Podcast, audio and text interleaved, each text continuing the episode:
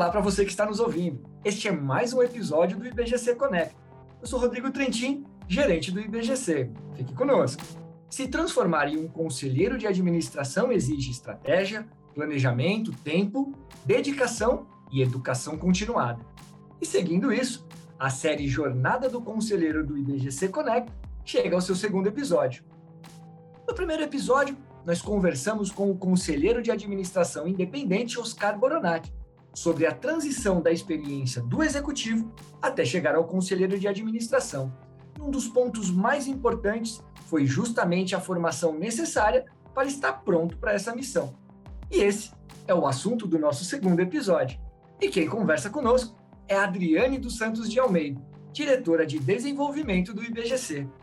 Olá, Adriane, seja muito bem-vinda. É um prazer te receber no IBGC Connect.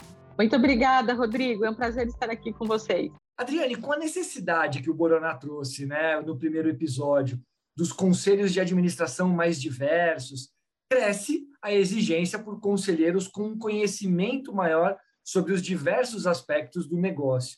Nesse sentido, a necessidade de atualização, consequentemente, é constante.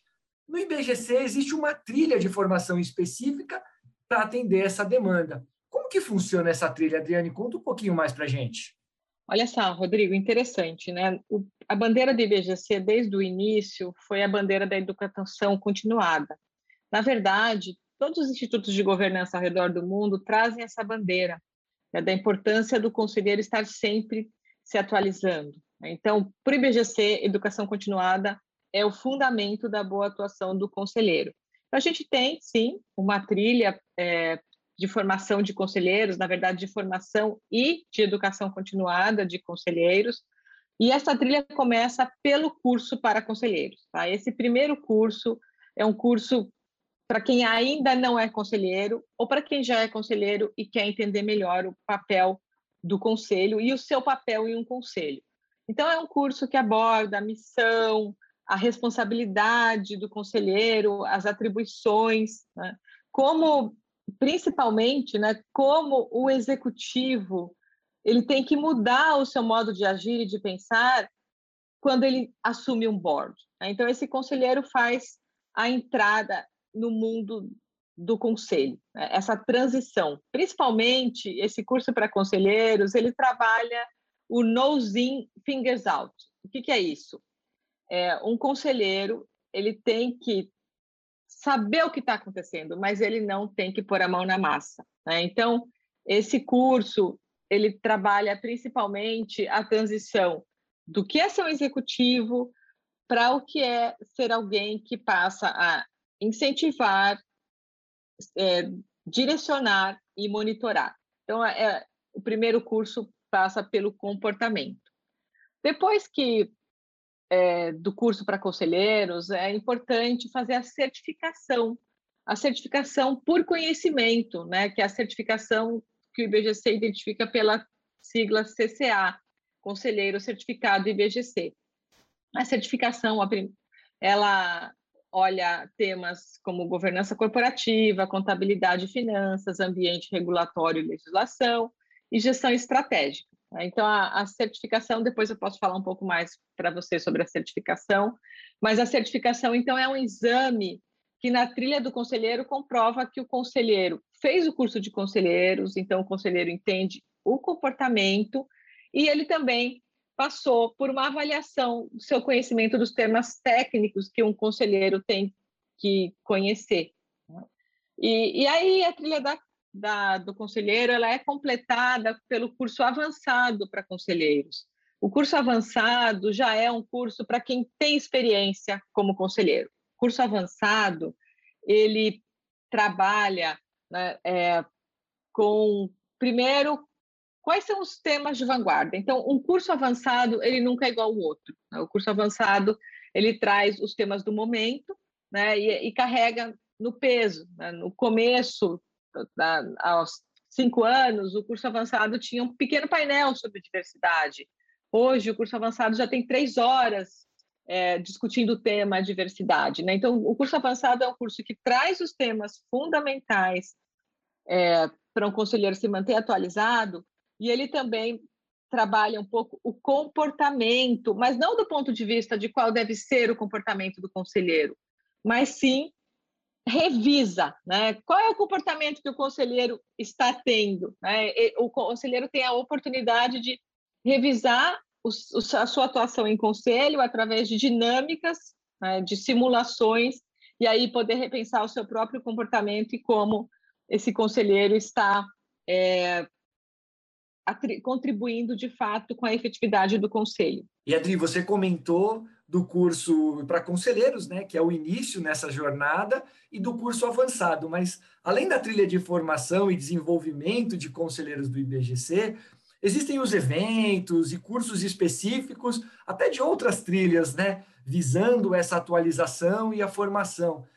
Como eles são e de que forma contribui para essa jornada do conselheiro de administração no dia a dia da sua atividade? Pois é, Rodrigo. É, além dessa trilha né, mais básica, voltada especificamente para a atuação de conselheiro, o conselheiro pode a, navegar pelas outras trilhas de educação que o IBGC oferece. A trilha de empresas familiares, né, uma trilha voltada para as empresas familiares, mas ela oferece conhecimento sobre a dinâmica específica das empresas familiares. E grande parte das pessoas hoje que, que querem atuar como conselheiros vão acabar entrando numa empresa familiar. Então, é fundamental conhecer é, a dinâmica dessas empresas, as especificidades né, é, da, da governança familiar, né, da questão da sucessão, enfim. Então, a trilha, é, a trilha de empresa familiar é fundamental. Na trilha da governança, que é uma trilha mais ampla, pode-se encontrar temas como compliance, gestão de riscos e, mais recentemente, sobre cyber risk. E aí, uma trilha nova, relativamente nova no IBGC, é a trilha ESG. Na trilha ESG, é possível o conselheiro conhecer melhor o E do ambiental e o S do social. É, o G, é claro que a gente já, todo conselheiro conhece muito bem o G, então, a trilha ESG vai fortalecer o conhecimento do social e do ambiental, que são fundamentais para que uma empresa seja conectada né, com o longo prazo e todos os anseios da sociedade. Além disso, né, temos uma grade de eventos. Esses eventos são coordenados por nossos voluntários, tanto voluntários que atuam em capítulos regionais, quanto nas comissões temáticas. E aí, é, esses eventos olham todos os temas da governança e de interesse para os conselheiros. É, também vale dizer né, que a gente tem vários, a gente está permanentemente preparando cursos específicos para conselheiros e, esses temas é, que podem, né, de alguma forma, impactar os conselhos. Por exemplo, o ano passado nós criamos o curso de Cyber Risk, né, que, que eu já comentei agora há pouco, curso de comitê de pessoas, que está sendo cada vez mais valorizado, e o curso específico de comitê ESG. Né? E agora, em 2022, a gente está trazendo o curso de mudanças climáticas, já em fevereiro, que é um curso que completa a trilha ESG, e esse curso é feito em parceria com Chapter Zero, é um curso voltado para conselheiros e como o conselheiro deve abordar de forma estratégica a questão de mudanças climáticas. Nós vamos voltar a oferecer o curso para presidentes de conselho, que é um curso que nós é, paramos para revisá-lo, e também fizemos uma parceria com a Mediar e a Better Governance em um curso de soft skills para conselheiros, porque, afinal de contas, o comportamento é fundamental para o conselho. Finalmente, né, é, sem querer me alongar muito na, na resposta, temos os eventos para os conselheiros certificados, que aí também oferece uma grade bem ampla de temas é, mais urgentes no dia a dia dos conselhos. Idri, pegando o gancho no final da sua resposta, e que você já tinha comentado né, na pergunta inicial, é, um dos pontos mais importantes da certificação é, de fato, essa exigência pela educação continuada, né? que mostra o quanto que o conselheiro precisa estar atualizado para poder atuar de uma forma correta no assento que ele está dentro de um conselho. Conta um pouquinho mais para a gente, Adri, como que, o que representa a certificação na vida profissional de um conselheiro e qual benefício ele pode esperar da certificação? Ótima pergunta, Rodrigo. Olha, primeiro, a certificação ou ser uma um profissional certificado, né, um conselheiro certificado CCA no IBGC é uma questão de coerência com a carreira. Ser certificado significa mostrar que você é um profissional diligente, comprometido, né, com uma postura ética e principalmente que tem interesse em disseminar a boa governança corporativa. Então, esse é o primeiro passo. Né? A certificação não é uma busca de carreira, uma, uma oportunidade de oferecer empregos ou nada do tipo. É um selo que mostra a coerência do profissional com diligência, comprometimento, postura ética né? e compromisso com a boa governança. Aí o processo de certificação é um processo bastante diligente, né, que se inicia com o curso. Então, a primeira etapa na certificação é o curso para conselheiros, que é o curso que mostra qual é o papel e atribuições de um conselho. Depois do curso para conselheiros, o candidato passa por uma análise de currículo, analisando a sua experiência né, na vida executiva, e, finalmente, o exame de proficiência, com temas técnicos que eu já abordei, né? Os temas técnicos das, que são avaliados são governança corporativa, contabilidade e finanças, ambiente regulatório e legislação e gestão estratégica. Tá? Então, aqui, o candidato ele é certificado por conhecimento. Né? É, o que a gente diz que é um certificado apto a ser conselheiro, tem toda a experiência, todo o conhecimento, mas ainda não está é, experiente. Agora, para quem já tem mais de quatro anos atuando em conselho, é, nós temos aí a categoria mais, né, a, a categoria por conhecimento é a categoria CCA, e a categoria por experiência é a categoria CCA+.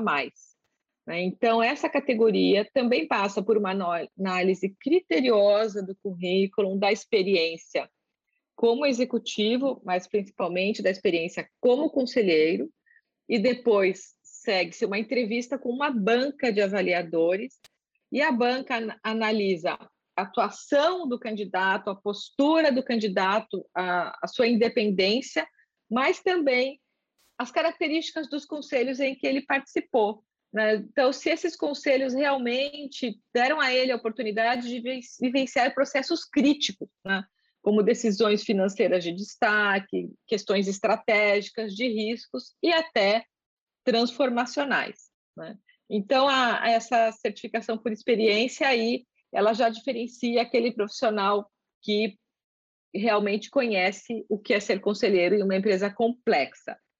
Então, enfim, a beleza da certificação né, é, está justamente no compromisso do conselheiro com a boa conduta e também com a educação continuada. Muito legal, Adri. Eu acho que complementa bem o que o Boronati trouxe pro, no nosso primeiro episódio, né? A necessidade da preparação, da educação e de se manter atualizado. Dri, obrigado. Foi um prazer te receber aqui no IBGC Conecta. Muito obrigada a você, Rodrigo, foi um prazer também. E para você que quer conhecer não só a trilha do conselheiro, como as demais trilhas que dão suporte à formação desses profissionais, acesse o nosso site www.ibgc.org.br e conheça mais sobre os cursos, eventos e a certificação. E não esqueça, ainda temos mais um episódio da série Jornada do Conselheiros.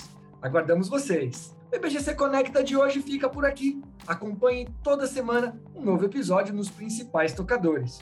Siga o IBGC nas redes sociais e fique por dentro da nossa programação online. Dúvidas e sugestões podem ser enviadas para comunicação@ibgc.org.br. Até o próximo. Tchau.